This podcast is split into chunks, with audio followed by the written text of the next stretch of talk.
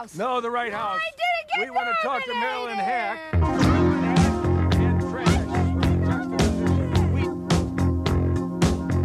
And trash. I'm from Canada Water.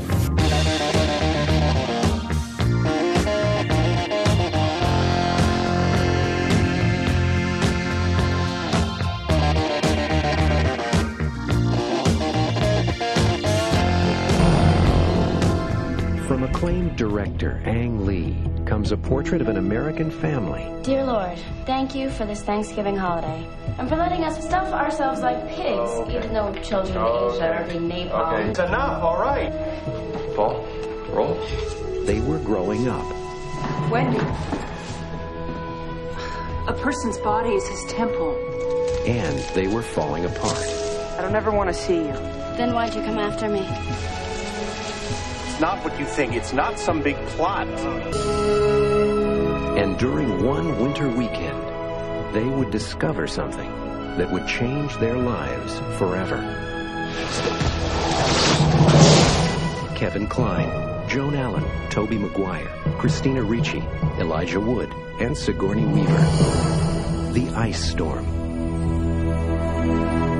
Hello and welcome to the This Had Oscar Buzz podcast, the only podcast that has been secretly throwing your Prozac samples in the trash all this time. Every week on This Had Oscar Buzz, we'll be talking about a different movie that once upon a time had lofty Academy Award aspirations, but for some reason or another, it all went wrong. The Oscar hopes died, and we are here to perform the autopsy. I always sound very, very too excited about autopsy. Have you noticed that, Chris? I mean, I'm always pretty excited about that. Autopsy! Hurrah! I am your host, Joe Reed. I am here, as always, with my co-host, Chris File. Hello, Charles. Hello, Charles. How's it going? I'm excited to talk about this movie. I feel like this movie has been... I feel like this was a very early example for me of a movie that had a lot of awardsy expectations that came up fully short, and I was aware of it at the time, like as it was unfolding. I also think, I mean, like, we're straying a tiny bit here, even though there's a lot of really, like, crucial talking points that we can dive into with this movie in particular. But we're straying a little bit because, like, this is a little bit of a critical darling where, like, you sometimes talk about it. Does the conversation just become about how a movie is too good for Oscar? Right. Or at least at the time it was perceived that way. Like, I don't know if I love this movie as much as when I first saw it, but there's definitely a lot to talk about. And people I think we haven't really talked about that much. Absolutely So true. I'm excited to get into this. It's funny that you say it that way because I feel like this is a movie that I like a lot more than I liked the first time. I feel like the first time I saw it, I fell in with what I believe ended up being the consensus about this movie, which was... It's very well made. It's very handsomely made. Ang Lee clearly knows what he's doing. But it is chilly and remote and depressing and about downbeat characters and why should we care and yada yada. And I feel like that was ultimately, especially in a year that also had like, that where the dominant narrative awards-wise was Titanic. Yeah. Like you really didn't want to be... I mean, The Ice Storm is not the turd in the punch bowl, but you didn't want to be, like, the depressive child in that family portrait, right? Right. So... Even though, like, Titanic isn't necessarily uplifting, but it's such a primarily emotional experience and, like, the type of things people kept returning to. And, like, people loved loving that movie together, whereas this one is a little bit more of, like, a remote emotional experience and kind of intellectual and, like... This was a very well-reviewed movie. Currently on Rotten Tomatoes, it sits at 84%. That feels about right. It was number one on Gene Siskel's year-end list in 1997. Ebert gave it 4 stars. But Kenneth Turan at the Los Angeles Times was one of the negative reviews, and I feel like his review very much sums it up. Where he begins it, he says, "More aptly named than it's prepared to acknowledge, the Ice Storm's glacial saga of New England wasps behaving badly is as frigid as its name." That was the tenor of the reception to the Ice Storm, was it may be well made, but it's glacial, it's cold. Like, the title really sets itself up for those comparisons anyway, where it's just like, the Ice Storm, it's cold and it's frigid, and nobody really wanted to spend a whole lot of time with these characters, which I remember feeling at the time, of course, I was 17 years old at the time, and I wanted, you know, Titanic and Good Will Hunting and all that kind of stuff. And I revisit this movie, and it really, it speaks to me a lot more, and it impresses me a whole lot more. And I think I'm much more apt to sit with it. Also, it's funnier than it gets credit for. It's more clever than it gets credit for. It's really not, I don't walk away from this movie feeling this sort of like heavy burden of depression as I remember feeling at the time. And I feel like some of these negative reviews sort of make it out to be. But I think that's one of those like perception is reality kind of things. And The Ice Storm was never able to shake that, you know, sense of it. Yeah. I also think just because it's like chilly doesn't make this movie inaccessible. Like you can kind of dive into this character. Like watching it this time, what really struck me was how interesting it kind of is how Ang Lee paces this movie, that like almost every single character, it's like it leaves you wanting just a little bit more from all of them in a way that I think is informative of what it is, and it is intentional, not like leaving something out. And like I'm sure we'll talk about it when we get to Sigourney Weaver of it all, but like for the awards chances of Sigourney Weaver, it's like she's just missing that one scene in the movie to get an Oscar nomination. But I think it makes her character way more interesting. I think it takes... And it's one specific scene, because the movie walks you up to the edge of expecting that this... I mean, we're putting the cart before the horse, but let's just do it. Where you're expecting this mother whose son has just been electrocuted and died... to have this catharsis moment where this chilly, altogether not nice woman, you know what I mean, in terms of just like, you know, what we expect, you know, from movie characters. We expect her to have this big breakthrough and to cry and to sort of satisfy all of our expectations as filmgoers. And Ang Lee and, you know, and the story, the Rick Moody novel adapted by James Schamus, doesn't give it to us and doesn't even like come close to giving it to us. Right. And well, I think it's a very Ang Lee thing that like of like his perspective on the human condition, specifically in like family dynamics, where it's like he walks you up to the thing and you want to know how this character is going to respond, because I don't even necessarily want Sigourney Weaver to have some big emotional thing, but when her son dies, you wonder, because so much of her responses to things are kind of unexpected, you wonder how she is going to react, and you never get to see it. And it feels very true to the type of family dynamics that Ang Lee is trying to talk about in this movie. So where it's like there is a certain unknowability about people we know very intimately. Yeah. I feel like we've fully like done a Memento reverse chronology thing on this podcast episode, where we've talked about the end before we got to the beginning. But let's sort of reset. We're talking about The Ice Storm this week, directed by Ang Lee, as we've mentioned, written by James Schamus, adapted from the Rick Moody novel, starring Kevin Kline, Joan Allen, Sigourney Weaver, Christina Ricci, Tobey Maguire, Elijah Wood, Katie Holmes. It premiered on September 26, 1997. Chris, let's orient our listeners and get everybody back on sort of square one with a 60-second plot description if you feel like you can hang with it. Look, I can hang with it. I am out here. I am on a frozen diving board, and you know what? I'm off the deep end. Watch as I dive in into this ice. I don't know. Wow, that would be a clip to do, is Elijah Wood standing on that diving board with the climax from Shallow. You want to talk about the unexpected? I just compared myself to Elijah Wood instead of Christina Ricci. First and only time that will ever happen. Would have seen that coming. Given the opportunity.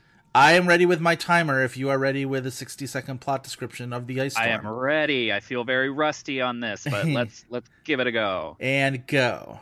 Okay, so The Ice Storm is about two families. They are neighbors. The main family is the Hoods, led by Joan Allen and Kevin Kline. They have two children, Tobey Maguire, who's away at like private school, and Christina Ricci, who's like a developing like her sexual sense. She's 14 years old, but she's also very politically motivated and obsessed with Nixon and Watergate.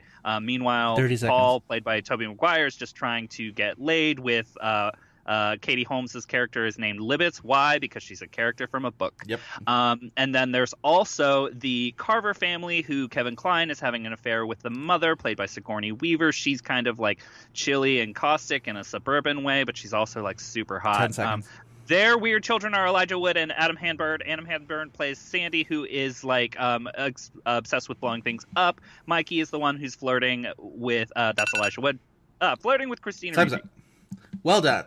I like how you call get into like the sexual politics of this. I was just explaining the family, but yeah, like key parties. 1973 is blowing up all over, and the like endpoint of the sexual revolution once it finally reaches rich white people in the suburbs, and like how they cope or don't cope with it. I like how this movie really makes the, like you said, the sexual revolution as it filters into the rich yuppie sort of suburban set makes it all feel so drab and perfunctory and sad. Like the way these people go about this key party. This is one of the things that Turan sort of bagged on the movie for, is the joyless way these people went about this key party. But I'm like, yeah, that's the friggin' point. It's like, you know, when memes like finally filter their way to the suburban set on Facebook, and it's like, I saw this joke 3 years ago. It's the teacher dabbing in 8th grade.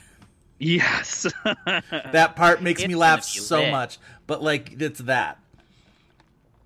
Yeah, it's very that. But like, I don't know. I think Ang Lee is after some really subtle things. Like, it's really important that this goes on in the Watergate era, and it's like, yeah, the contrast between the sexual explorations in the younger generation in this movie and the adults, and just kind of the like the remove between the two of them, where like it's icky and tense and kind of almost sinister the way that child sexuality or teenage sexuality is at play in this movie, and then kind of blah. And then when Christina Ricci and Adam Hann-Byrd kind of like non-hookup, it seems very, very innocent, because like you're left questioning if they even did anything. I love that you call him by the actor's name and not Little Man Tate, which is what I was calling him throughout the entire movie.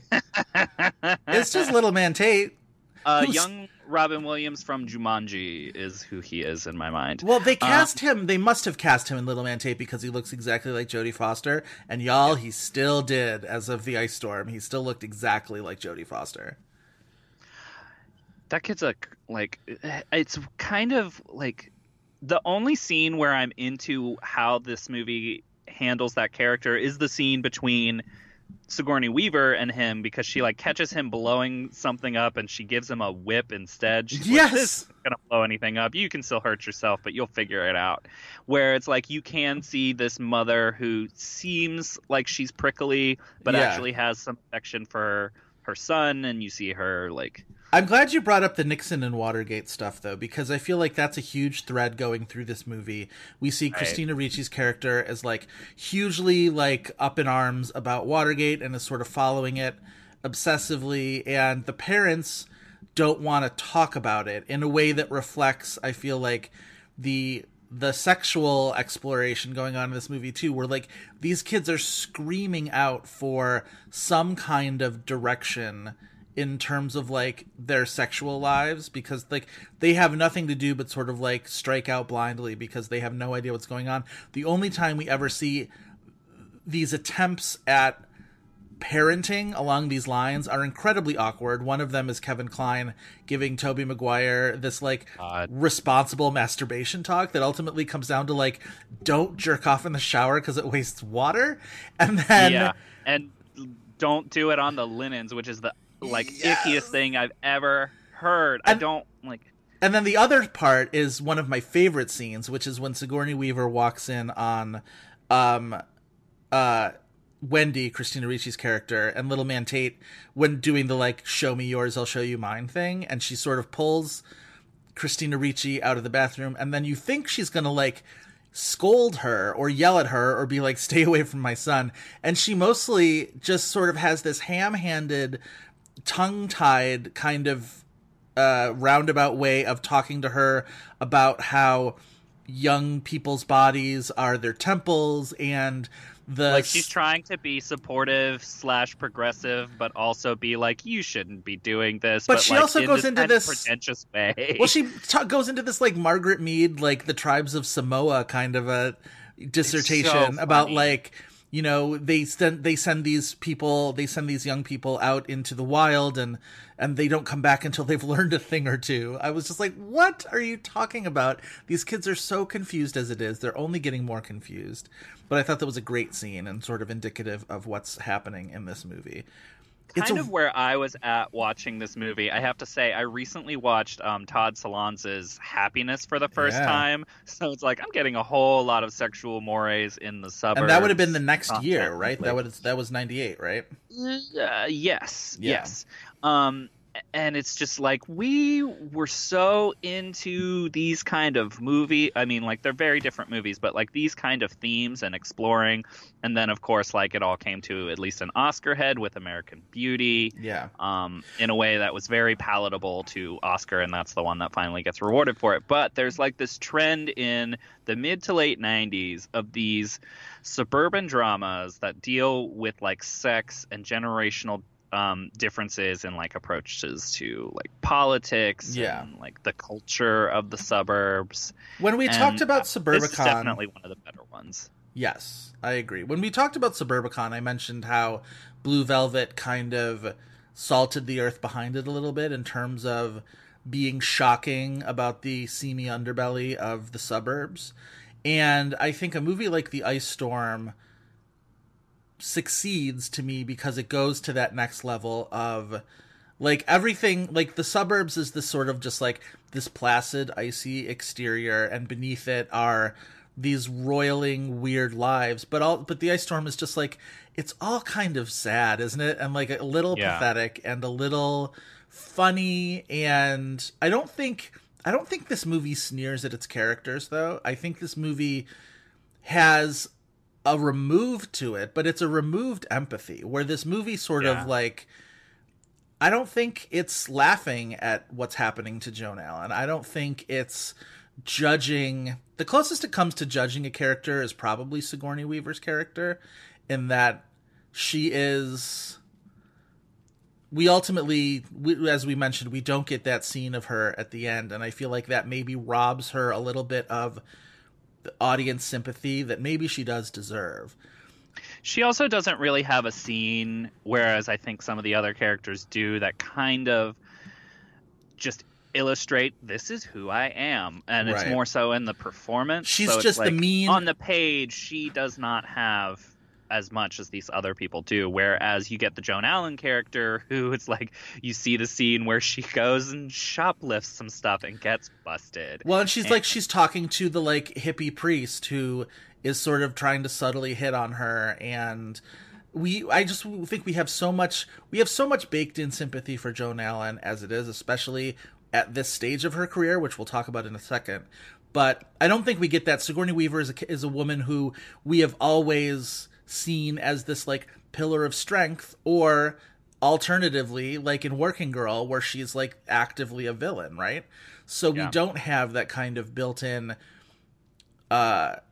need to take care of a Sigourney Weaver character, which in some ways I find thrilling in this movie. The way everything about the way she's styled in this movie is thrilling to me, from like her hair to her outfits to her earrings to like everything. And then down to like the way she picks up the keys from the bowl at the key party, where it's this like, there's this like long sort of like whippy boondoggle attached to the keychain that she ends up, she picks Glenn Fitzgerald's keys.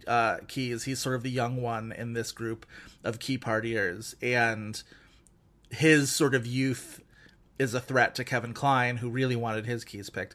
But she picks up these keys and she sort of like twists this boondoggle around her finger as she like whips the keys out of the bowl in this like one fluid motion. And I'm just like, that's fucking like, that's your best moment in the movie, kind of. Yeah. She's great. Best moment in the movie is when like, and it's like one of the like, I think this was the production still for every like review or magazine article that I saw about this movie before I actually saw the film itself, is her with that fur coat out on her deck holding that bullwhip. Yeah, yeah. I thought you were going to say her and Kevin Kline in bed together, which I feel like was also a production still where she ends up being like, you're boring me, when he tries to like sort of drones on and on about his like problems at the office and this guy who's bugging him and how much he doesn't want to golf.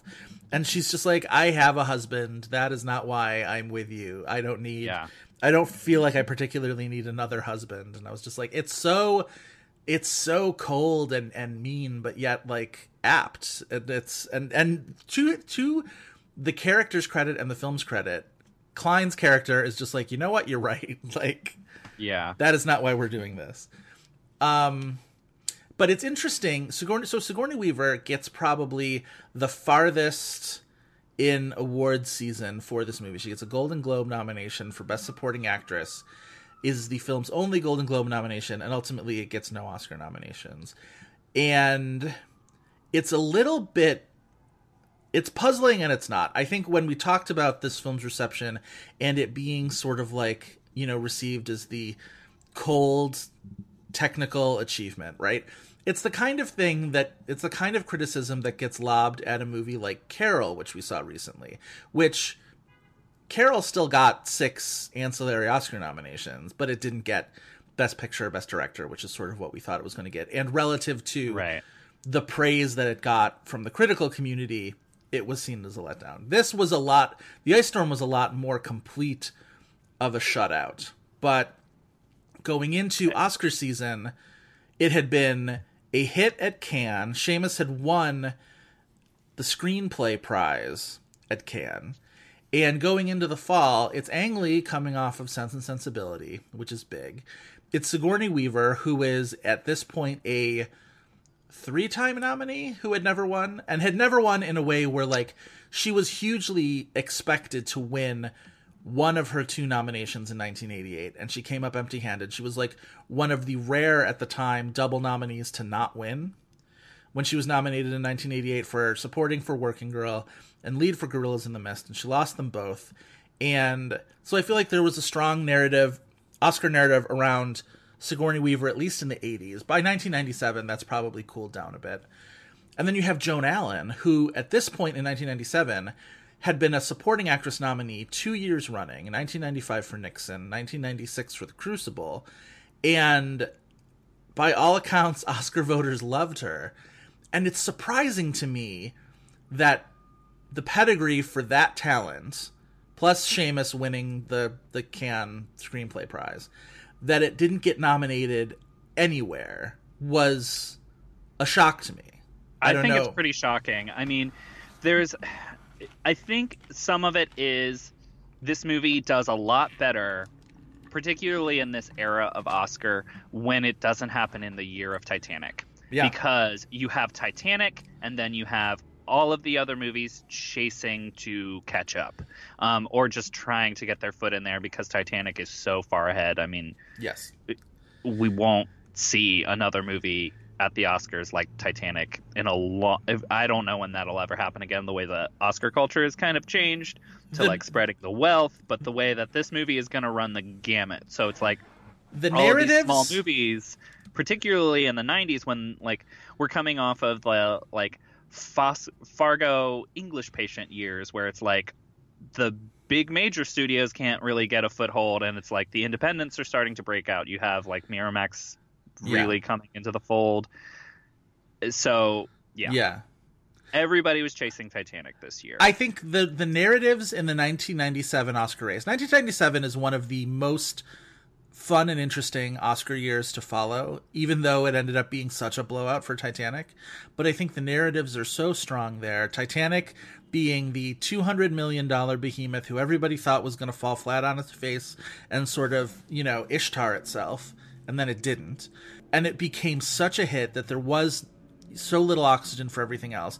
And then behind that, Good Will Hunting, which also had this huge narrative with Matt Damon and Ben Affleck and, you know, the sort of like the Miramax-ness of that movie, Miramax having been such a hot studio up until now had just won Best Picture the year before with The English Patient. That was such a huge story. And there really was only room for one kind of indie counterpoint, sort of like small movie counterpoint. And that was LA Confidential in a huge way, where like LA Confidential essentially sweeps the Critics Awards and becomes like the non-Titanic cinephile option for 1997, where if you are a snob and you think that Titanic is a big load of poo and it's poorly written and you can't believe that all these people are getting the wool pulled over their eyes and Hollywood is too money obsessed and it's too glitzy and yada, yada, yada, LA Confidential is your movie. Like, Boogie Nights is there, but that's not, you know, you don't have room for that. It's a little extreme for Oscar, but like... Right. And The Sweet Hereafter is a little too small, and The Wings of the Dove is mostly just about Helena Bonham Carter.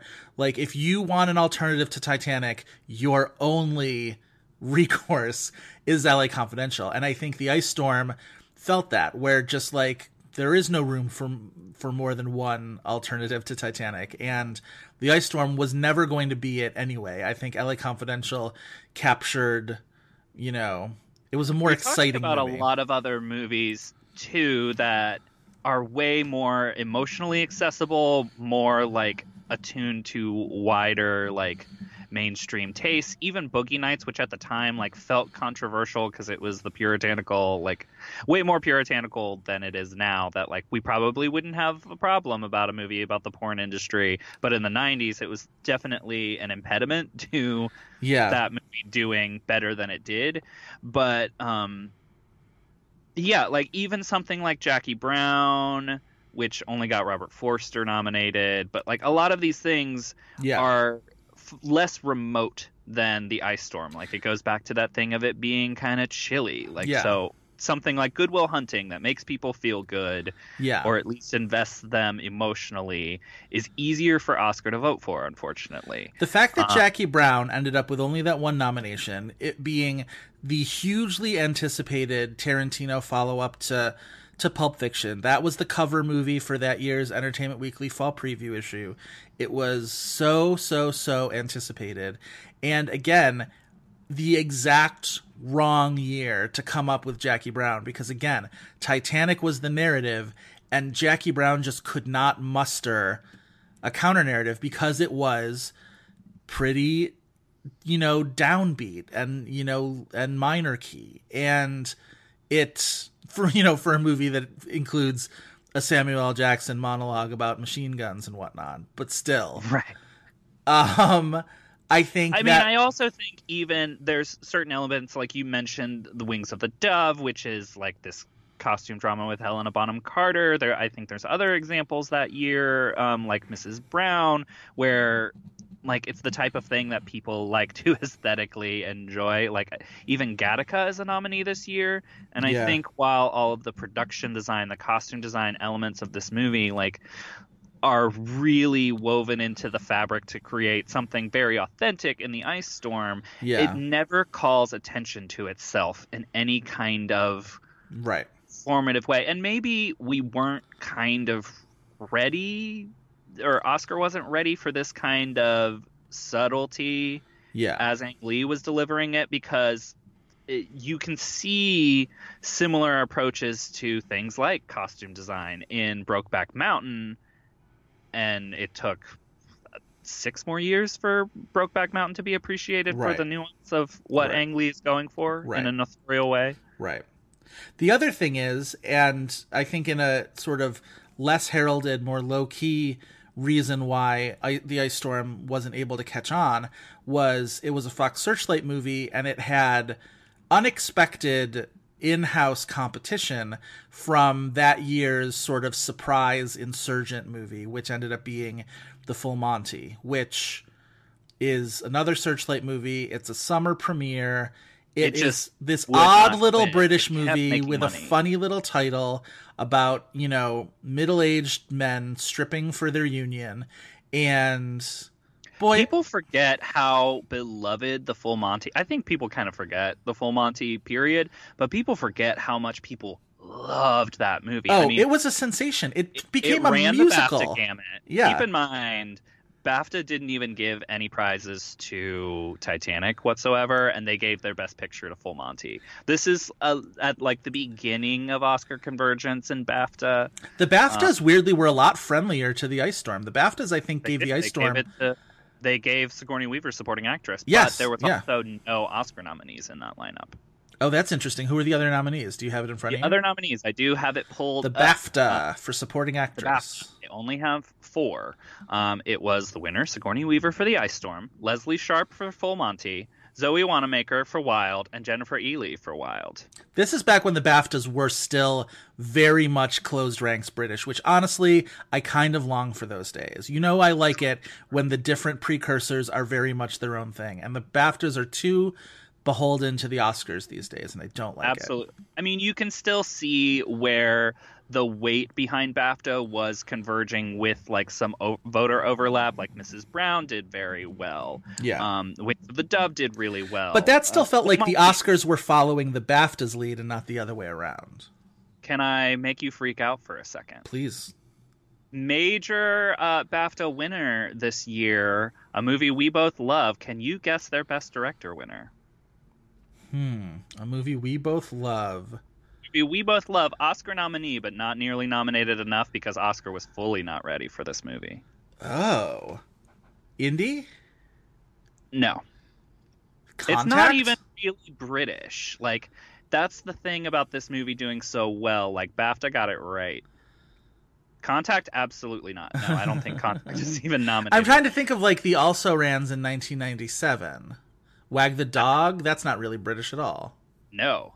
I will just give it to you because you are not on the right path. No. The multiple BAFTA winner this year, but the winner for Best Director, Baz Luhrmann for William Shakespeare's Romeo plus Juliet. Whoa. So they did it the year later because Romeo plus Juliet was 1996 in the United States. Right. But, like, it's kind of... at least my memory of it, like, you could reduce it down to a Shakespeare thing.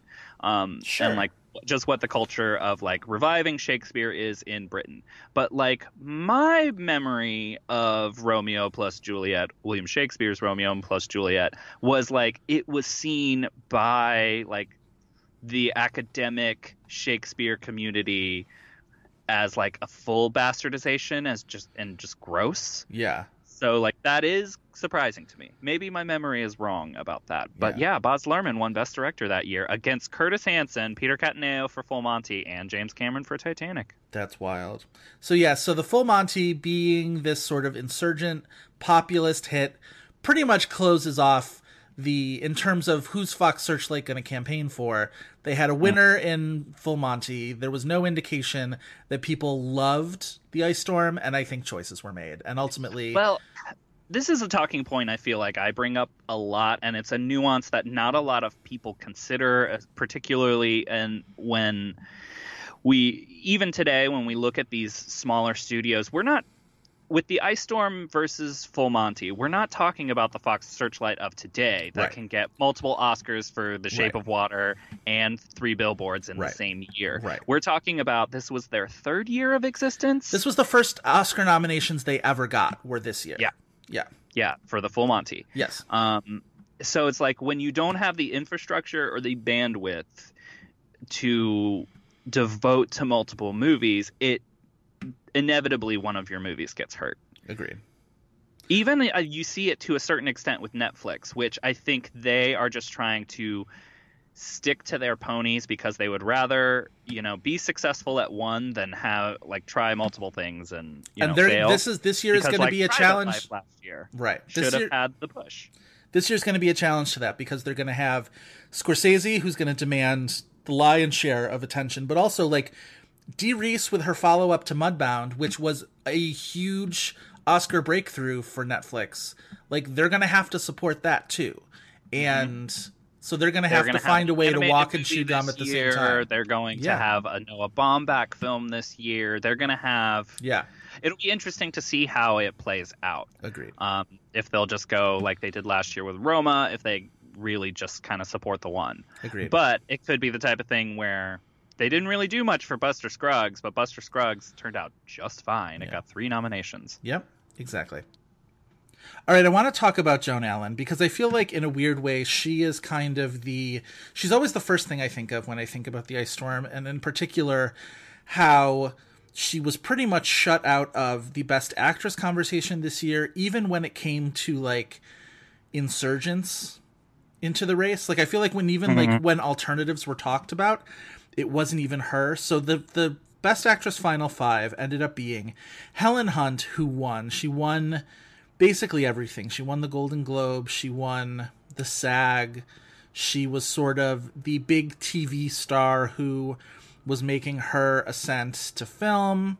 She's really good and as good as it gets. I know that Oscar win sort of has aged a little bit strangely because she never really became a movie star. And that 2000 thing where she was in 4 or 5 movies and they were all sort of middling, or her performances were sort of middling. None of them served her. Yes. And then she kind of went away. So I feel like this Best Actress win feels like it has a little bit of tarnish on it, but I think she's actually really good and as good as it gets. I don't know about you.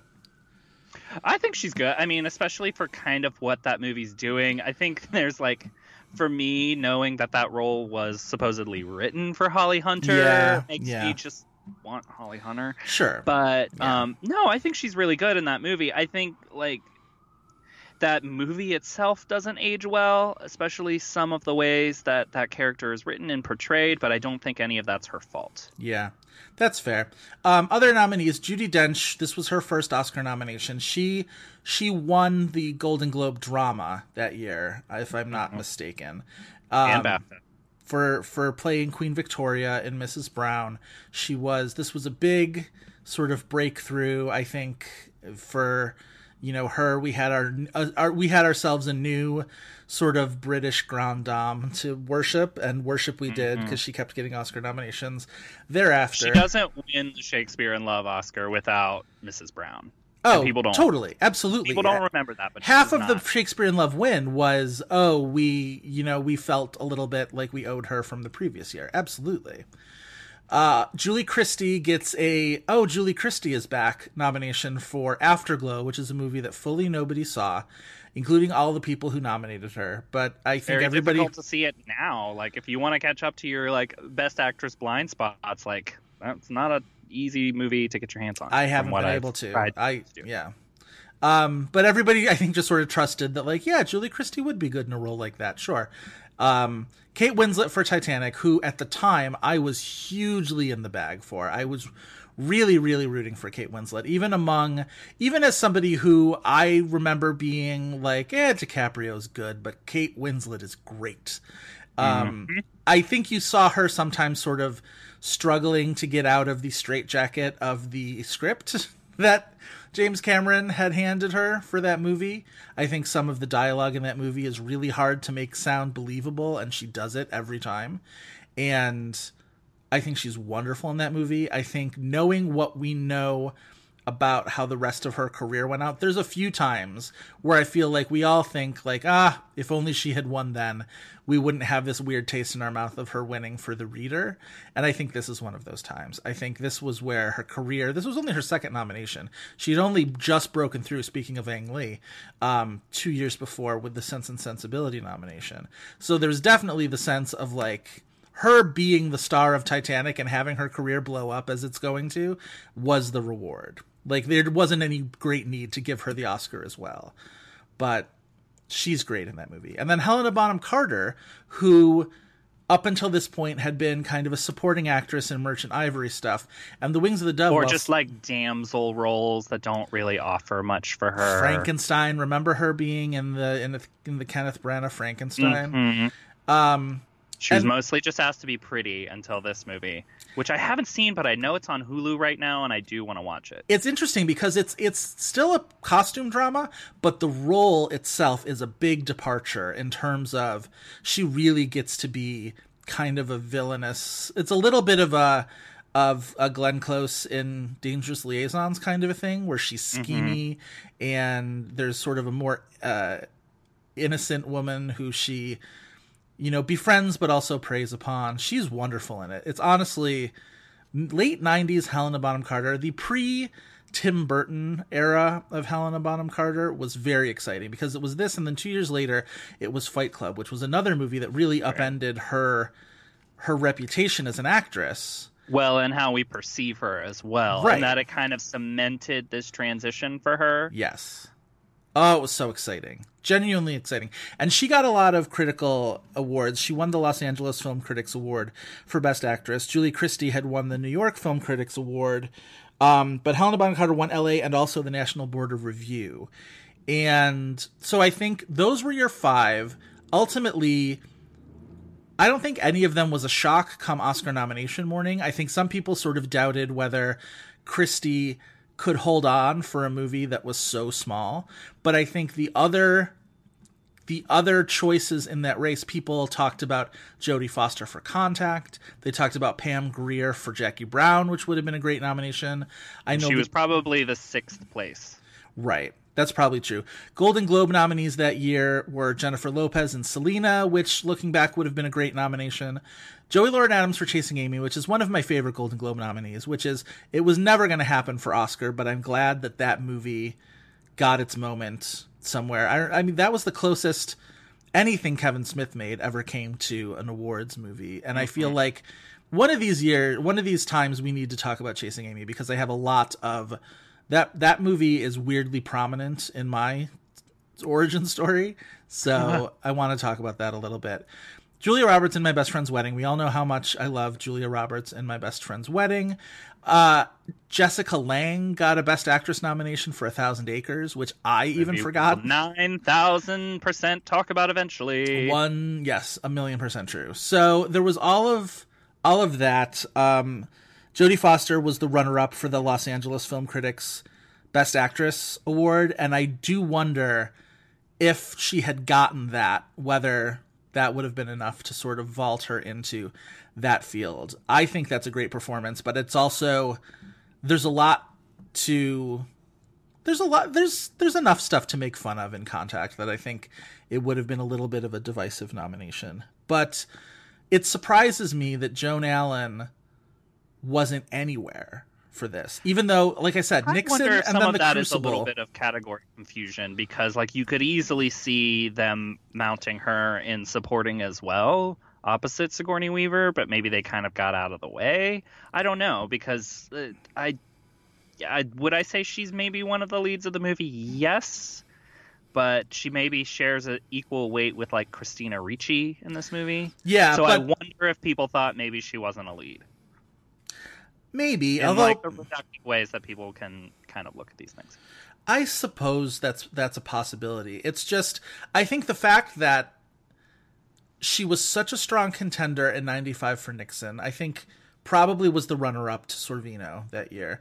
She was so good in The Crucible that even though that movie kind of crashed and burned as an Oscar play, she still got nominated.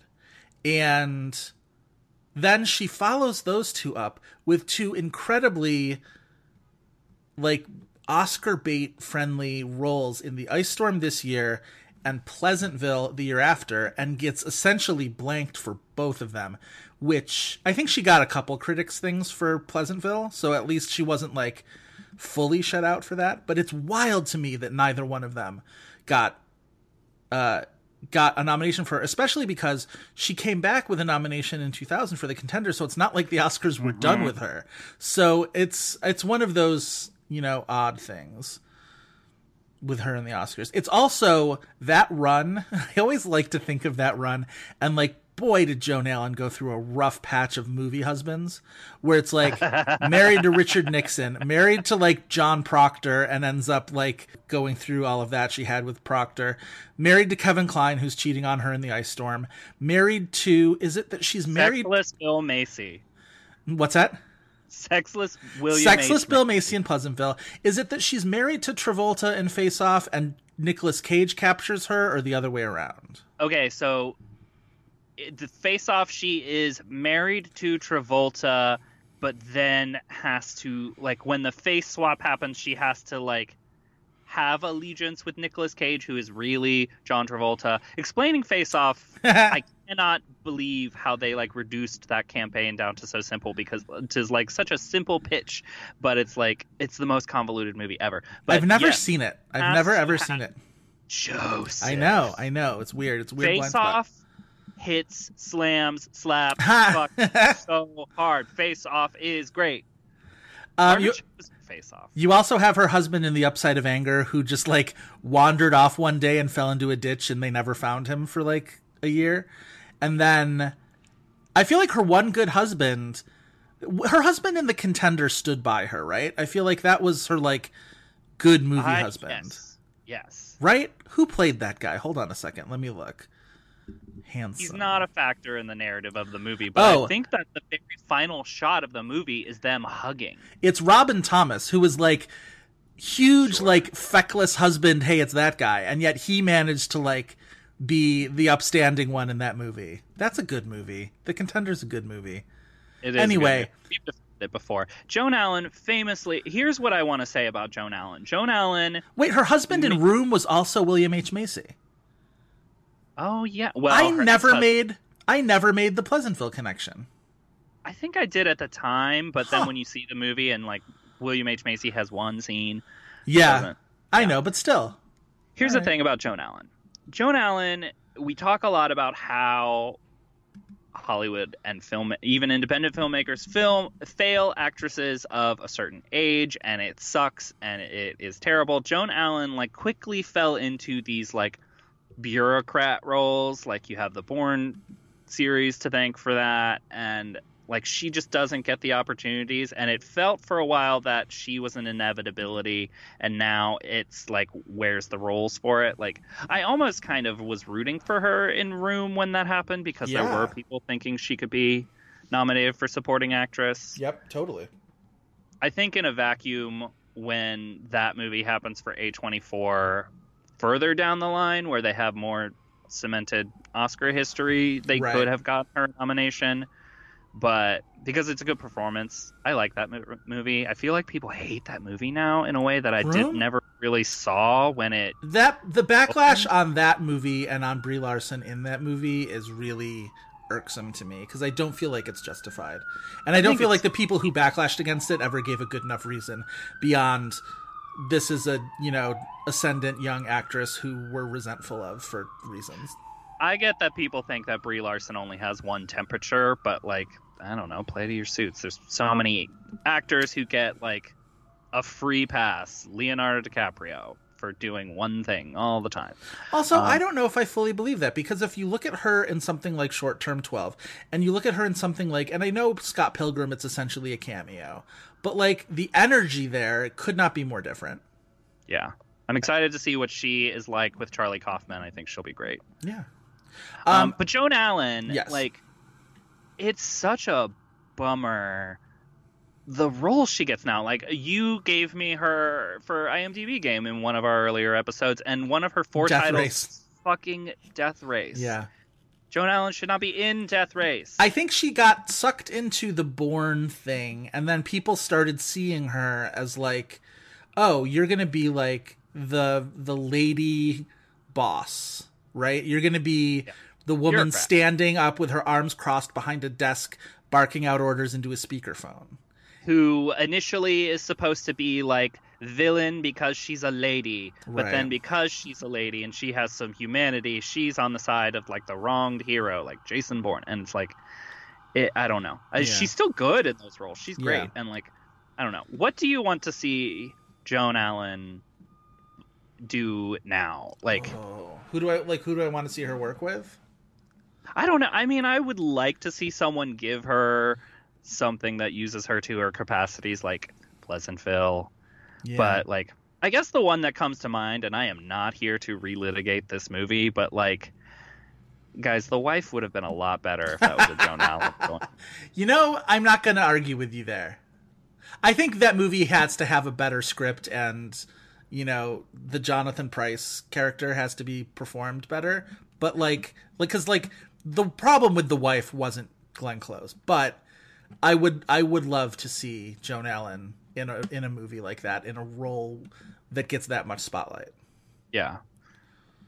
Yeah. I would take that. Or give her like a really good, she's done some TV, but like give her like her own TV show that she gets to like fucking kill. She was very good in that season of The Killing that she was on when everybody had decided they weren't watching The Killing anymore, which was like the fourth season of it. And I think by that point, had it moved to Netflix maybe? I don't know. But she was the headmaster of a military academy. And one of the boys there was accused of murder. And she was a colonel. She was an army colonel. And she was great. Like, she was fully great. She's also, I mean, I hesitate to bring this up, but she did go through a phase of, like, she had some, you know, injectables that made her face look like not her face and that kind of a thing. And I feel like she's maybe made it to the other side of that. And people are just fucking mean about that type of thing too. They are. And it frustrates me that we, you know, there was a certain era that like it happened to her and it did affect the roles that people got because of meanness, but also like it was this double-edged sword of where it's like, there's this false demand that says that women have to do this, but then they get shunned for it, and it's disgusting. And there was that definitely like her peak time of when it could have happened for her overlapped with that. Yeah, I think there are avenues for her to come back, and I don't want it to just be like Abe Live Danner and I'll See You in My Dreams kind of a thing. But like those movies are great, and Joan Allen's already done the sort of like mid to late in life second chance at love thing in The Upside of Anger, and she was A+ wonderful in it, and she's very good at that. So yeah, I think there's or like the Tilda Swinton role in a Michael Clayton kind of a movie. Yeah, you know what I mean? Something like that. Where I also want to in the vein, but like there's a slight twist to what she's doing, right, that makes it special. I want to dip back into Sigourney Weaver for a second, because I didn't really get into the 1997 supporting actress nominees, because Weaver, I do feel like if you were making a list, Weaver would have been 6th that year, because if you look at the Golden Globe nominees, it's 4 women. It's Basinger, who ended up winning for LA Confidential. It's Julianne Moore for Boogie Nights, Gloria Stuart for Titanic, who were like, Julianne Moore was like the critics' favorite, I feel like, that year. She won the Los Angeles. She was safely number 3 everywhere. She was the Los Angeles Film Critics Award winner. The New York Film Critics went for Joan Cusack, who was also a Golden Globe nominee. And then Weaver was the 5th. At SAG, Basinger and Gloria Stuart tied for the win. That was when it started to look like the sort of sympathy factor for Gloria Stuart being, you know, the oldest nominee, and you know, Titanic was so popular and that character was so popular that it looked like for a second that Gloria Stuart was going to pull out the Oscar win. She ultimately doesn't. Minnie Driver gets nominated for Good Will Hunting at the SAGs. She's sort of new to the race. Julianne Moore still gets held over from the Globes. And then Allison Elliott, as the other woman in The Wings of the Dove, is the 5th nominee there. She was somebody, so interesting, because she didn't even show up at BAFTA. She was somebody who nobody really expected to make the Oscar top 5. She was one of those like weird SAG calls that like, it's like Robin Wright Penn calls go back all the way back, you guys. Yep. Robin Wright Penn was nominated that same year as lead actress, and She's So Lovely. And that's another one where, like, yeah, nobody really expects the Oscars to pick up on that one either. But so if you wanted to talk about, like, the vulnerable 5th nominee at the Oscars that year, it was probably either Minnie Driver or Joan Cusack. And I think if I'm talking about who I would want to replace with Sigourney Weaver in that lineup, it is not remotely Minnie Driver or Joan Cusack. Or Julianne Moore. The winner, Kim Basinger. Or it's Gloria Stewart. It's one of those two who were essentially the front runners. I feel like the front runners that year were the 2 weakest nominees. Although, sometimes I feel like Joan Cusack, I'm happier that Joan Cusack got that nomination on principle than I am in practice. I think if she had been nominated for something like Addams Family Values, I'm fully on board. I think that's a brilliant and groundbreaking comedic performance. I don't know if I walk away from In and Out being like, God, I love that Joan Cusack performance. I think that that was a movie that, like, she probably benefited from that movie being kind of a fringe, like, prestige comedy player, because it's also Kevin Kline in the same year. Yeah. But it's, like, it's too broad for Oscar to really take it. So, like, I am not going to begrudge any comedy nomination. And that's, I think, where it comes down to for me and for a lot of people was I'm certainly not going to begrudge the rare pure comedy nomination from a great comedic actress like Joan Cusack. And I think for as much as at the time, I think people sort of looked down on that Minnie Driver nomination as she was, you know, pulled along by the Ben and Matt story and by, you know, Robin Williams and Gus Van Sant and, you know, Harvey Weinstein. And, you know, you look back on that and it's like, fuck all you people for, first of all, perpetuating a narrative of an actress being like, oh, she's the one who was dragged along. Nobody else, everybody else got it by their own, you know, chutzpah and artistic achievement. But Minnie Driver's the one who was dragged along. Second of all, she's fucking awesome in that movie. She makes... that romance doesn't work at all if she's not as good as she is. A million percent true. She's so good in that movie. Her Oscar narrative that year bums me out severely in that she was dumped by Matt Damon on Oprah, which she was... I forgot this. He was on Oprah, and he mentioned that he and Minnie Driver were not dating anymore. She was watching television, and, like, news to me. And I believe he started dating Winona Ryder right after her. And... so, and, like, we're, like, appearing at, like, events and things. And so she had to go through her, at to date, her one and only Oscar, you know, Oscar nominee season as a nominee, supporting the same movie, not only the same movie that her ex-boyfriend was in, but the movie that her ex-boyfriend wrote and produced and was getting awards for and was getting full credit for. And so you watch her in the audience at the Oscars that year while they're, like, hooting and hollering up there on stage and whatever. And she is just has the most over it expression on her face. And on one level, I'm just like, yes, like, fucking. Not just a national treasure, a global and intergalactic treasure, Minnie Driver. I adore her. So what else about The Ice Storm that we want to talk about? I think Schamus, it's unfortunate that he wasn't able to parlay the Cannes prize into an Oscar nomination for adapted screenplay, although that's a pretty good lineup that year, too. We're like, it's LA Confidential, which was never going to lose. And then it's a bunch of movies. Well, The Wings of the Dove, which I think, you know, was probably pulled along by the strength of Helena Bonham Carter's performance, and that's fine. But, like, I want to live in a world where The Sweet Hereafter, Wag the Dog, and Donnie Brasco all get screenplay nominations. I don't know which of those I would cut. Maybe Wings of the Dove. I think it's really strange that there's no screenplay nomination for this movie because, like, everything that it does so well thematically is, like, I feel like, not to discredit Ang Lee and what Ang Lee has done here, but I feel like it's so set up by what James Schamus was able to do on the page. Of all the Ang Lee, James Schamus like things that they made together, this one feels the most Schamus. Yeah. Also, like the word at the time was that Rick Moody, the author of the book, was so happy with the way that the adaptation went that he like wept during the end credits of the movie in like joy. Yeah. So like this was a incredibly successful adaptation.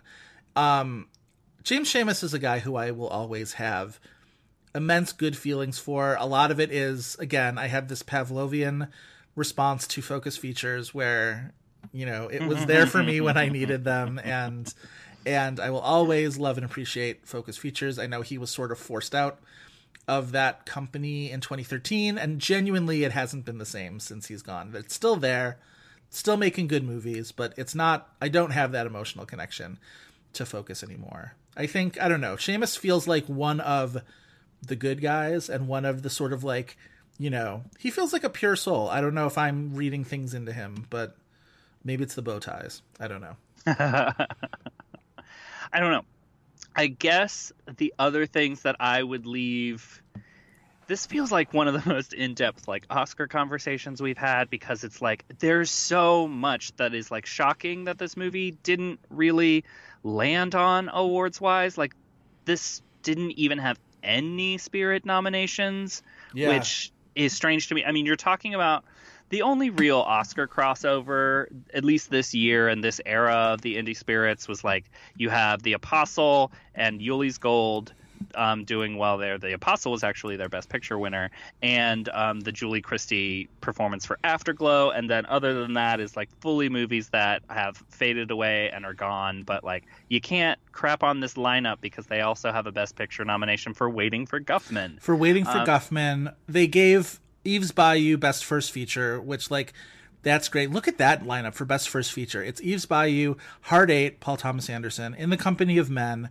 That's a, you know, this was a great era for the Independent Spirit Awards, because much like with the BAFTAs, it felt like they were pushing the Oscars along rather than running to catch up with the Oscars. Mm-hmm.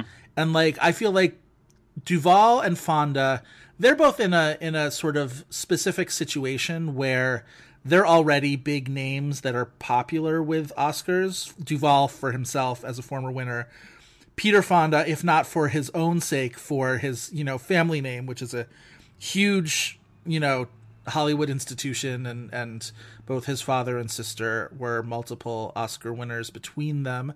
But I also feel like that Best Actor lineup being Nicholson, Duvall, Fonda, Dustin Hoffman for Wag the Dog, and then, you know, the four vets with young man Matt Damon was one of my favorite narratives that year.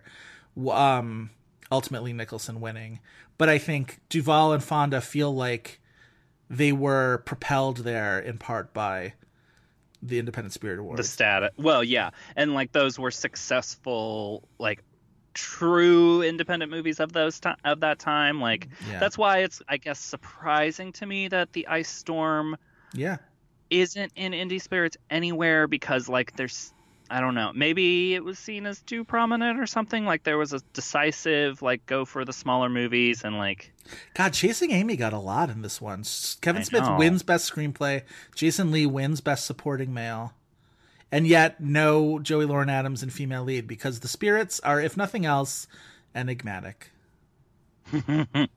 So I would also say we could maybe talk a little bit about the, like teenage performances in The Ice Storm, because, okay, let me say, it wasn't like the Oscar thing that drew me to The Ice Storm when I first saw it. I was, in my youth, and could be now, given the right project, a hardcore Christina Ricci stan. Oh, of course. Absolutely. Like, girl, I had a Gold Diggers poster in my bedroom. I loved Christina Ricci. And Christina Ricci is pretty good in this movie.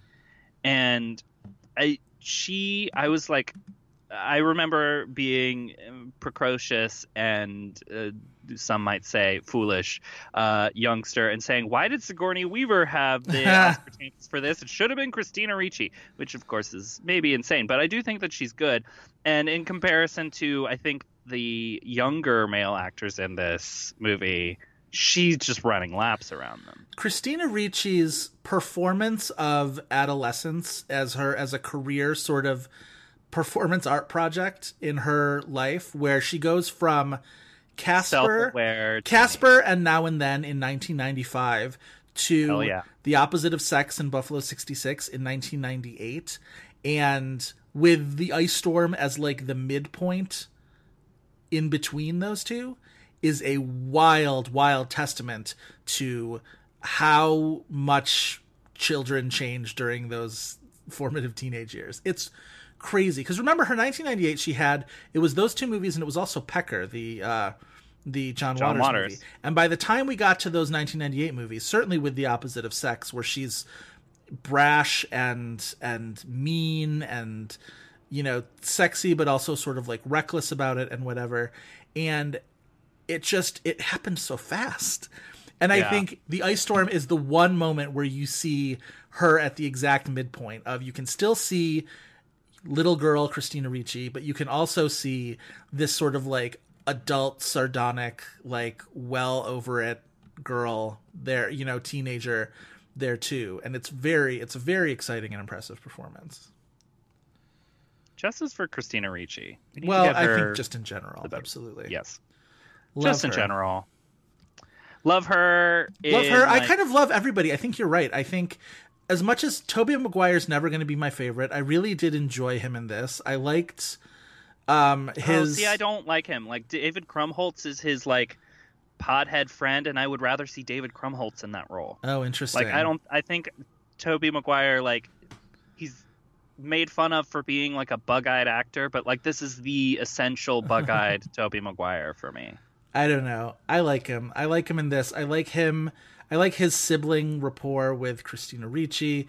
I think for as much as the storyline where he sort of pines for Katie Holmes as Libbets, which you are totally right. Absolutely a literary, a name from a character in a book for sure. What is it? Libbets Scott? Libbets something. Something stupid. Casey. Libbets Casey. I don't know. I feel like that's the best case scenario for that kind of storyline where the overprivileged boy sort of tries to climb up the ladder to the even more overprivileged girl and tries to sort of maneuver this other guy out of her way and ends up with her sort of flat out drunk. And he is the least gross about it. I was kept waiting for like him to like put a hand on her boob or something like that. And it never happened. So I guess small favors, but yeah, Elijah Wood's also very good in this movie. Little Man Tate's really good in this movie. It's a really well done. And also the supporting cast were like, Kate Burton will show up. Allison Janney as the sort of even talked about. The mistress of the key party. Henry Czerny as the kind of Casanova of the suburban dad set. It's a great cast. It's a really good cast. Also like SAG Ensemble. You were right there. Yep. Full Monty won that year, right? Yes, it did. Yeah. Which, like, it's still like SAG was still relatively new at this point, so it's like that was definitely one of the early stages of realizing what SAG Ensemble could do for a movie. Yeah. Winning that prize. Once again, I just imagine like the cast of The Ice Storm or, you know, Schamus or whatever, just sort of raising their fist and being like, Monty, just like, once again, you have thwarted us. Oy. I really like it. I like The Ice Storm. This is both, I think, our first movie that we have discussed on this podcast that was in Cannes competition and is a member of the Criterion Collection. Oh, I don't think that will be happening again soon. We're really hitting the top of the barrel here. So couple things I wanted to pull from my notes before we moved on. One of it was I loved the music choices in this movie. There was a Jim Croce song early on when it's Christina Ricci and Tobey Maguire doing their Charles. They're, you know, they each call each other Charles, is sort of an inside thing. They're, you know, catching up with him being home from boarding school, and they're playing the Jim Croce record. That's great. The Elton John's Leave On playing when he's trying really to good use of Leave On seduce Libbets is, I love that song, and I just, that really made me happy. So they use Too Late to Turn Back Now, which is really well used in Black Klansman last year. Yeah, oh, good point. Thank you for reminding me of that.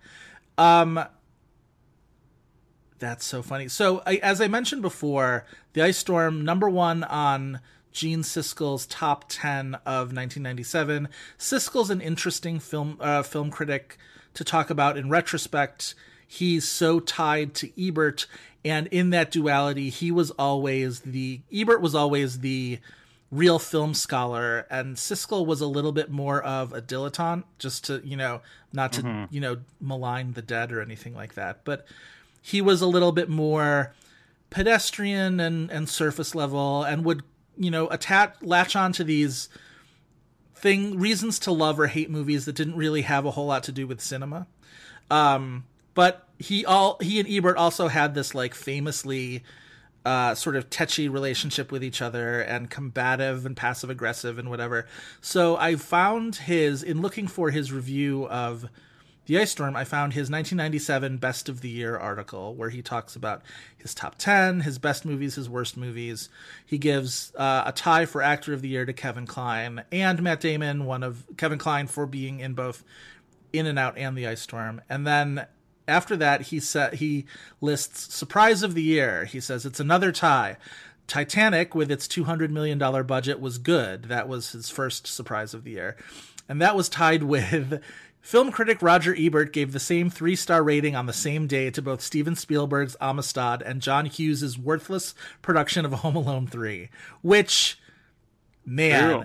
If you're going to be passive-aggressive in calling your co-star a shit critic, that's some really, really finely tuned shade right there. And Jesus. Hats people off, Gene Siskel. Roger Ebert is once again beloved because I think people are actually revisiting his work and thinking about it in context. Yeah. And like at the time, people would shit on Roger Ebert for things like that. But like Roger Ebert, one of the reasons that I still love him and his work is that like it's fucking Home Alone 3, guys. Like, does it hit the ceiling of what it's going to be? And that's a 3-star review? Sure. Like, maybe 3 stars is generous, but he could really be, like, generous for accepting a movie as what it was sometimes, and also later saying if he was right or wrong in doing so. Also, Roger Ebert was one of the earliest testaments to the idea of you have to look beyond the star rating. The star rating is not... the sum total of the evaluation going on here. You couldn't just sit and say, like, Ebert gave this 3 stars and this 3 stars. He must like them exactly equally. Like, it was always about reading the actual review, reading his actual sentiments. One of the things about Ebert that I always found, a little bit, not frustrating, well, frustrating, but also a little bit just sort of like, oh, Roger, you always sort of do this. He would not... infrequently get plot points wrong in a way that, like, in his Ice Storm review, he mentions Tobey Maguire giving pills to Katie Holmes to make her more pliable to his sexual advances, which is not what happens in the movie, right? He wants to knock out Krumholtz, and she takes the pills sort of against his hopes, right? Yes. Okay. That's what I thought. And like Ebert was making me sort of doubt that a little bit. Okay. Ebert would also famously watch like 5 movies a day every day. Oh, yeah. So some grace. I don't know. I'm not shitting on Roger Ebert. I'm just saying that like that was sort of one of, it's a thing he did not unoften. All right. Anything else from you before we go into the IMDb game? If we haven't done enough justice for Christina Ricci, like if Black Swan had happened 10 years before it did, we would have Oscar winner Christina Ricci. Oh, wow. I would also statement. That is a statement. But like, I want her to have her Black Swan role. Listen. Christina Ricci is a weird case. Like, not a whole lot of, I think, writers and directors understand what her limitations and gift set are, but like when she has an opposite of sex, that's like perfectly attuned to her. She's perfect. If Christina Ricci had played Nina Sayers in Black Swan, that would have made that movie a Mermaid's Reunion, and I would have died on the spot. Damn. Would have died on the spot. You know what? Cass Scher is the Barbara Hershey role. Yes. No, Cass Scher is Matthew Kasovitz. Oh. The awful, lascivious director. Also, give me, you know what I want? I want a sequel to 200 Cigarettes. I want 201 Cigarettes. Oh, my God. Once again, reunites Christina Ricci and Gabby Hoffman. 1 bajillion % I want that to happen. And get Courtney Love to show up as well. Courtney Love, Kate Hudson, Christina Ricci, and Gabby Hoffman in 201 Cigarettes, where they have to cross-country road trip to something. Martha Plimpton as well. All 5 of them. Boys on the motherfucking side. 200 cigarettes in the trunk. There you go. Do it. Damn it, I want that movie to happen now. I know. You've ruined me. You've ruined me, File. We are the 2 people on this world that still remember 200 cigarettes. I saw that movie in the theater. So did I. I was so excited for that movie. All right. IMDb game. Tell the children what it's about. Okay, so we always end our episodes with the IMDb game. The IMDb game, the objective is to name the 4 titles that IMDb says that an actor or actress is most known for. The caveats being we try to avoid Marvel Cinematic Universe and Harry Potter. Those always float to the top, and that's pretty damn boring to guess a random Harry Potter movie that Maggie Smith is known for. And we also mention television work and voiceover work. If we get two wrong guesses, we get the years of the remaining titles, and after that, we just give a free-for-all of hints. Love a free-for-all of hints. All right, so do you want to give or guess first? How about I give first? Give it to me. So one of the performances of this year that we talked about in terms of what this nomination means is Joan Cusack. Your IMDb challenge is Joan Cusack. All right. Love her. Love her. All right. Oh, she's a very interesting case, isn't she? Okay. No television, no voiceover work. So no Shameless. No Toy Stories. All right. I'm going to start with Working Girl. Working Girl, yes. All right. Oscar nomination, Working Girl. Oscar nomination for Working Girl. Love that nomination. Love that last scene in Working Girl, right? As we're kicking it to Carly Simon, where Melanie Griffith just calls Joan Cusack and she says, "Sin, guess where I am." And it just like zooms out to Cusack, like screaming to all the other girls. And the river is running. The river is running. We're panning out of the office. We see the Twin Towers, and it's awkward, but you know what? We power through. All right. Working Girl is wonderful, but I'm also kind of the asshole about Working Girl that I'm like, you know, she's like doing horrible things for this job, right? Like she's like all right, don't ruining be that guy. People's lives. Don't be that guy. I am that guy, sorry. Working Girl's wonderful. Working Girl's wonderful. All right, Joan Cusack, In and Out. In and Out, yes. I mean, ideally, her four are pretty straightforward in that it should be Working Girl, In and Out, Broadcast News, Adam's Family Values. Are you saying Broadcast News and Adam's Family Values? Are you going to throw out those two? Yes. No, you just got two wrong answers. Two in a row. Okay, all right. Joan Cusack is the interesting case where all of her Oscar nominations are in her IMDb for, because that doesn't happen very often, or it'll be like the random nomination. Right. Your 2 years are 1997 and 2012. So another 97 besides In and Out. And 2012. This movie definitely has like a cult attached to it. I definitely want to revisit. This is a movie that my father loves. 2012 or 1997? 97. Cult. It's weird that School of Rock is not one of these. 1997 is probably Grosse Pointe Blank that she stars with her brother. Grosse Pointe Blank. All right. It's not a movie you think of as a cult movie, but it definitely has like a cult. Oh, definitely. It's interesting. All right. 2012 is Friends with Money? No. Shit. I probably don't remember her being in this movie. She plays a therapist. And Friends with Money was earlier than 2012. She plays a therapist? Oh, she's either a therapist or specialist. What is it called? Perks of Being a Wallflower. It's Perks of Being a Wallflower. Yep. I remember her in that. Okay. That's a good IMDb for Joan Cusack. It should be Being Wallflower. It should be Adam's Family Values instead of Perks of Being a Wallflower. Yeah. All right. Anyway. Yay for me. It didn't take me very long.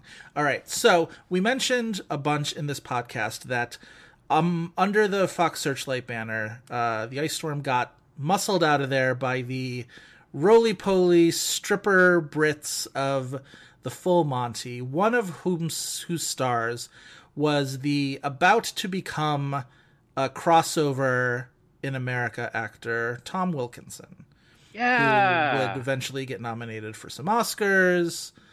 Really good. So why don't you guess the four known for Tom Wilkinson? He's hard because he does like bit roles in James Bond movies and such. I will throw out the easy ones first. Michael Clayton. Correct. Is the Full Monty one of them? Yes. Okay. I don't think this is going to be here, but I'm going to throw out his other Oscar nomination, In the Bedroom. Yes. Oh, okay. So you got the three easy ones. Great movie. The fourth one is really hard, but have at it. Okay. I know he's got to be in one of the friggin' James Bond movies. I just don't remember who he is in. Or something like that. Oh, no. It's not James Bond. Is he in Mission Impossible? I think he's in one of the Mission Impossibles. No, I know what it is, because boys run IMDb. He was in Batman Begins. It is Batman Begins. He was in Batman Begins, but it is not Batman Begins. I always think that it's dude stuff. You do. Eternal Sunshine? Nope. It should be. It absolutely should be. It is not Eternal Sunshine of the Spotless Mind. Okay. Well, that's my two wrong answers. What my year? Your year is 2014. 2014.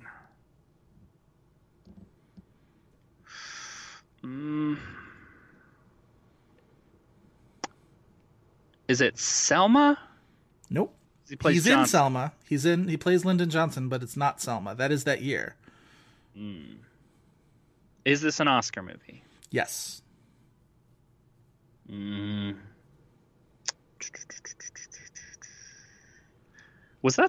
that wasn't Skyfall. I'm trying to find the James Bond movie that you think you're talking about. Maybe I am just fully wrong and thinking that he is in all spy movies, but he's in I think you might be confusing James Bond movies with Guy Ritchie movies. Yeah. Okay, 2004 Oscar movie. 2014, not 2004. It's Grand Budapest. It's Grand Budapest. That damn movie. It shows up for people who aren't even in that movie, I guarantee you. Yeah. He's very barely in that movie. That was, I want to say, did that win the most Oscars that year? Or tied with Birdman? That's the Gravity year, I think. Oh, no, that is the Birdman year. Let me look up. Because it won a ton. It won a lot more than I thought. That movie becoming like the Wes Anderson movie that was Oscar favorited was always surprising to me. It's never been my favorite Wes Anderson movie. It's always... I love it. And there are critics who are just like, far and away his best film. And I'm like, was it? I never connected with it. By the way, he was in Mission Impossible Ghost Protocol, even though it's uncredited. He plays IMF secretary, but yes. I remember him being in the trailer to some kind of spy movie in a car. He very well might have been in the trailer for Ghost Protocol, because I think I'm sure he's in the trailer for Ghost Protocol. That's got to be what you're thinking. But it's strange to me that it's Grand Budapest for him and not, say, Best Exotic Marigold Hotel, which he's wonderful in, Duplicity, which he's wonderful in. Rock and Rolla is the Guy Ritchie movie I think you were thinking of, maybe. He's just so good in so many movies, like, honest to God. Eternal Sunshine you mentioned. And then that era of just, like, before he's, like, when he was only ever in costume dramas where it was like Shakespeare in Love, Wild, Girl with a Pearl Earring, The Patriot. He was like the bad guy in The Patriot. Tom Wilkinson is so good. You want to talk about Oscar and domestic Lucinda dramas that do not get their full due because we don't take them seriously. In the Bedroom is like, if 2001 wasn't such an insane year, like, that is a number one movie in any year for me. Oh, absolutely. When is Todd Field going to do his follow-up to fucking In the Bedroom? Well, Little Children. Oh, right. When is he going to do his follow-up to fucking Little Children? My bad. You know what other movie he was in 1997 besides the full... 1997, by the way, a great year for Tom Wilkinson. He's in Oscar and Lucinda. He's in Wild. He's in The Full Monty. And he's in one of my favorite movie titles of something that I've never seen, but it screams indie movie of the 90s to me. Can you tell me what I'm thinking of? She's So Lovely? No. Smilla's Sense of Snow. Which, like... Name a title that sounds more late 90s indie than Billy August's Smilla's Sense of Snow. Yeah, it's exactly what it is. Smilla's Sense of Snow Falling on Cedars. Yep, that's exactly it. Julia Ormond. God, the Julia Ormond era was interesting. We should do a mini-series on the films of Julia Ormond, because she was a Oscar-buzzed actress for a while there. People kept waiting for it to happen. Do we want to plug that we will be doing one soon? Yeah, we're going to be doing a mini-series soon on the films of 2003. So we're going to try and tell... An announcement on Twitter very soon for that. Yeah, we're going to try and tell kind of a complete story of the Oscar buzz story of 2003 through four movies that we will tell you about soon. And yeah, we're going to see how that works. We're going to see what the miniseries life is like. The miniseries thing to see how it works for us, and if you guys like it as well. If you have ideas for a miniseries, throw one out there. We won't do them all the time. I don't think we ever want to move into a phase where we're doing nothing but miniseries, but it could be a fun way to kind of tell bigger stories through smaller stories. So I joked on Twitter about doing a Naomi Watts one, and then I was like, that ain't no joke, sister. That I want to do. So that could be a future idea, but if you guys have any ideas of things you would want us to dig into deeply over miniseries, shout us out on Twitter. Absolutely. That Twitter account is @had_Oscar_buzz, and that is our episode for this week. Like I said, if you want more of This Had Oscar Buzz, you can check out the Tumblr at thishadoscarbuzz.tumblr.com, the aforementioned Twitter account @had_Oscar_buzz. Christopher, where can the listeners find you and your stuff? You can find me on Twitter at ChrisVFile, that's F-E-I-L, also the same name on Letterboxd, where our This Had Oscar Buzz list is, where you can find our IMDb game stats and direct links to our episodes. Please also find me at thefilmexperience.net. Hooray! I am on Twitter at Joe Reed. Reed is spelled R-E-I-D. I am also on Letterboxd as the exact same thing with the exact same spelling. We'd like to thank Kyle Cummings for his fantastic artwork and Dave Gonzalez and Gavin Mevius for their technical guidance. Please remember to rate and review us on iTunes, Google Play, Stitcher, or wherever else you get podcasts. A 5-star review in particular really helps us stand out with iTunes visibility, so just drop that review off like a pair of keys in a bowl and hand it back to Alice and Janney and wait for the festivities later on. That is all for this week, but we hope you'll be back next week for more Buzz, Charles.